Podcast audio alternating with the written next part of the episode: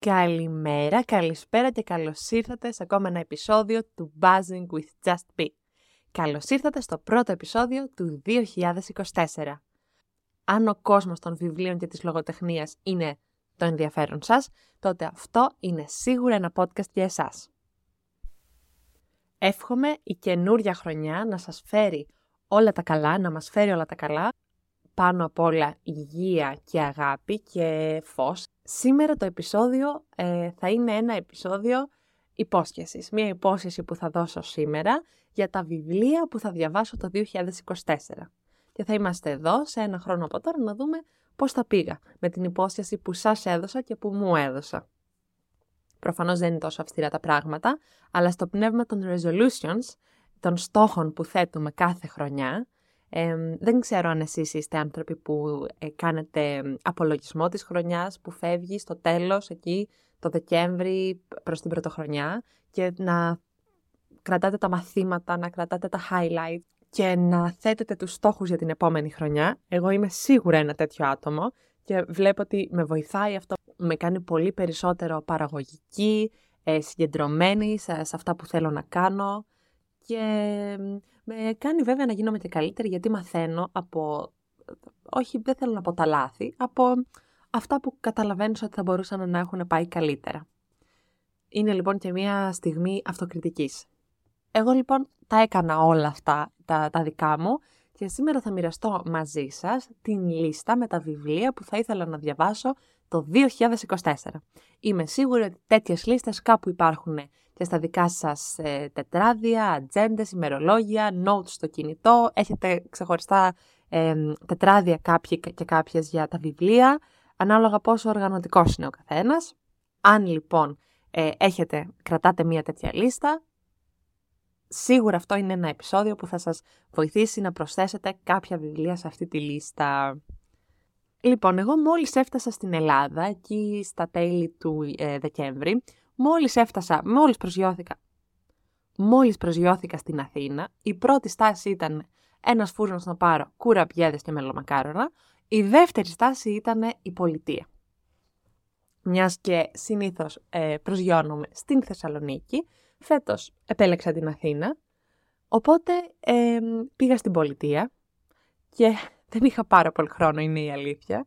Αλλά στον χρόνο που είχα, αγόρασα αρκετά βιβλία που ήθελα να διαβάσω. Και ήταν για μένα ο παράδεισος, γιατί είχαν έρθει στην Ελλάδα από τον Αύγουστο, οπότε είχα να αγοράσω ελληνικά βιβλία από τον Αύγουστο.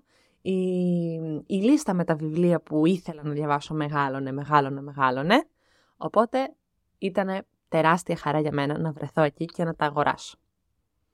Μετά από την πολιτεία πήγα στο Κομπρέ, όπως σας είχα αναφέρει και στο προηγούμενο επεισόδιο, εκεί που συναντήθηκα με την Νίκη, από όπου αγόρασα ένα βιβλίο και το καινούριο τεύχο της Βλάβης, του λογοτεχνικού περιοδικού. Δεν έχω προλάβει να το διαβάσω ακόμα.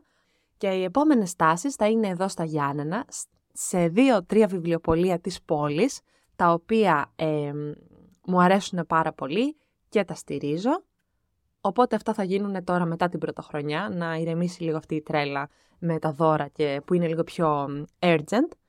Οπότε θα πάω κι εγώ να κάνω τα ψώνια μου ήρεμα και καλά. Στην κορυφή αυτής της λίστας και ίσως το πρώτο βιβλίο που θα πιάσω το 2024, δεν ξέρω, δεν έχω αποφασίσει ακόμα γιατί κουβαλάω ακόμα αυτό που διάβαζα, το I'm not a fan και το, το τελειώνω τώρα, αλλά ήδη σκέφτομαι ποιο από αυτά τα βιβλιαράκια που κάθονται εδώ πέρα και με κοιτάνε θα είναι το πρώτο που θα πιάσω στα χέρια μου. Μάλλον θα είναι το πριν κρυώσει ο καφές ένα βιβλίο πολύ πολύ πολύ γνωστό με τον αγγλικό του τίτλο Before the Coffee Gets Cold, μία τριλογία, κυκλοφόρησε για πρώτη φορά το 2015 από τον Τοσικάζου Καβαγκούτσι, Ιάπωνας. Το θέμα είναι ότι μόλις ε, μεταφράστηκε στα ελληνικά από τις εκδόσεις Κλειδάριθμος και τη Βάσια Τζανακάρη, Πραγματικά ήταν ένα βιβλίο που ήθελα πάρα, πάρα πολύ να το διαβάσω. Το έβλεπα εκεί πέρα συνέχεια στο βιβλιοπωλείο που πηγαίνω στο Βερολίνο και μόλις το είδα ότι μεταφράστηκε στα ελληνικά, είπα θα το πάρω, το πρώτο στα ελληνικά και ίσως τα υπόλοιπα δύο στα αγγλικά. Θα δούμε. Βέβαια έχουμε και κάποιους ε, ψυχαναγκασμούς που τώρα τα σκέφτομαι, ας πούμε, τα τρία βιβλία, το ένα δίπλα στο άλλο στη βιβλιοθήκη μου. Δεν θα ήθελα το ένα να είναι στα ελληνικά. Καταλαβαίνετε τι συμβαίνει μέσα στο μυαλό μου, γιατί θεωρώ ότι τέτοια πράγματα συμβαίνουν και στο δικό σας το μυαλό. Και φτιάχνετε τις βιβλιοθήκες σας. Τέλος πάντων, πριν κρυώσει ο καφές, χάρηκα πάρα πολύ που μεταφράστηκε επιτέλους και ελπίζω να μην περάσουν 8 χρόνια για να μεταφραστούν και τα υπόλοιπα 2. Είμαι αισιόδοξη. Το επόμενο βιβλίο που κρατάω εδώ μπροστά μου είναι ένα βιβλίο του Κούντερα. Ο Κούντερα ήρθε και πάλι στην επιφάνεια φέτος, το 2023, επειδή πέθανε. Οπότε ε, κυκλοφόρησαν πάρα πολλά ε, στο Instagram, στο TikTok κτλ. Η εκδοτική ήταν ένα μεγάλο κεφάλαιο. Και έτσι επανήλθε στο μυαλό μου και μπήκε στη λίστα μου αυτή τη φορά η αβάσταχτη ελαφρότητα της ύπαρξης που κυκλοφορεί από το βιβλιοπωλείο της Εστίας. Είναι ένα μυθιστόρημα το οποίο πραγματικά ανυπομονώ να ξεκινήσω. Η ίδια αφορμή για να μπει το βιβλίο σε αυτή την λίστα ήταν το ζήτα του Βασίλη Βασιλικού. Ο θάνατός του το επανέφερε στην επικαιρότητα και στη μνήμη μου. Πρόκειται για ένα βιβλίο, το ζήτα, που κυκλοφόρησε με το 1966.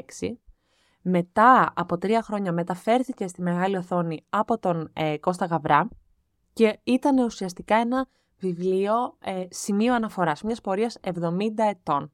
Με εντυπωσιάζουν πάρα πολύ τα βιβλία που είναι τόσο διαχρονικά, που έχουν γραφτεί σε μια συγκεκριμένη χρονική στιγμή, αλλά είναι τόσο υπεράνω αυτής, γιατί ουσιαστικά πρόκειται για ένα μυθιστόρημα πρωτοποριακό, μοντέρνο, ανατρεπτικό, που μοιάζει και θα μπορούσε να έχει γραφτεί σήμερα.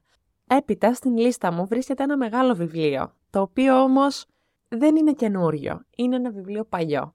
Αλλά κυκλοφορεί από τις εκδόσεις Καστανιώτη με μια νέα έκδοση συμπληρωμένη από την ίδια την συγγραφέα. Πρόκειται για το Γιάντες, το μυθιστόρημα της Αμάντας Μιχαλοπούλου. Η αλήθεια είναι ότι διαβάζοντας το «Η μεταμόρφωσή της» το 2023, μπήκα στον κόσμο της Μιχαλοπούλου για πρώτη φορά και μου άρεσε πάρα πάρα πολύ αυτό. Και μετά οι εκδόσεις Καστανιώτη είχαν την ευγενική καλοσύνη θα πω να προσφερθούν να μου, να μου στείλουν και αυτό το βιβλίο, το Γιάντες.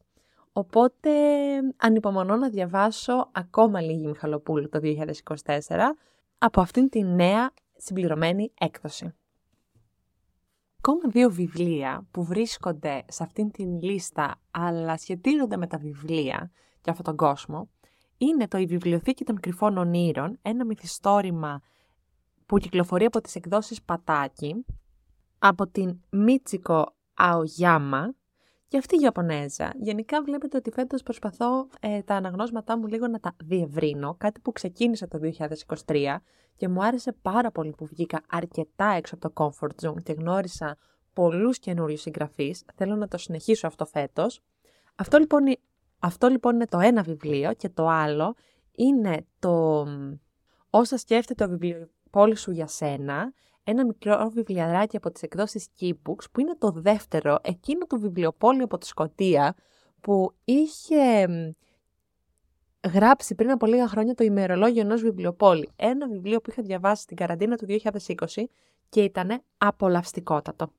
Ένα βιβλίο που αναμένεται να κυκλοφορήσει μέσα στο 2024, κατά το Μάρτιο, είναι τα φλέγοντα ερωτήματα της Margaret Atwood.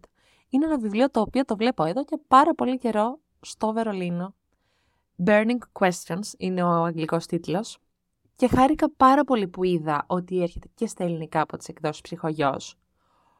Θα είναι ουσιαστικά μια συλλογή από 60 κείμενα της Atwood που γράφτηκαν από το 2004 μέχρι και το 2021. Αποδεικνύουν για ακόμα μια φορά το ότι η Atwood, πέρα από μια απολαυστική συγγραφέας, είναι και ένα από τα μεγαλύτερα πνεύματα της εποχής μας. Το έχω εδώ στη λίστα και θα το διαβάσω στα ελληνικά. Θα το περιμένω λοιπόν το Μάρτι και μετά θα τρέξω να το διαβάσω. Στην βιβλιοθήκη μου στο Βερολίνο με περιμένει ήδη ένα βιβλίο που είχα φέρει από το καλοκαίρι, αλλά δεν είχα προλάβει να το διαβάσω και μιλάω για την τριλογία της Κοπενχάγης. Ένα βιβλίο πάλι από τις εκδόσεις Πατάκη, το οποίο στα μέσα του 23 κυκλοφόρησε σε αυτό τον καινούριο τόμο, σε αυτή την έκδοση, μιας και το έχω ήδη αγοράσει, νομίζω ότι φέτος είναι η ώρα του. Οι εκδόσεις αντίποδες ε, πάντα έχουν βιβλία τα οποία μου ταιριάζουν. Δεν ξέρω ποια είναι τα εκδοτικά σχέδιά τους για το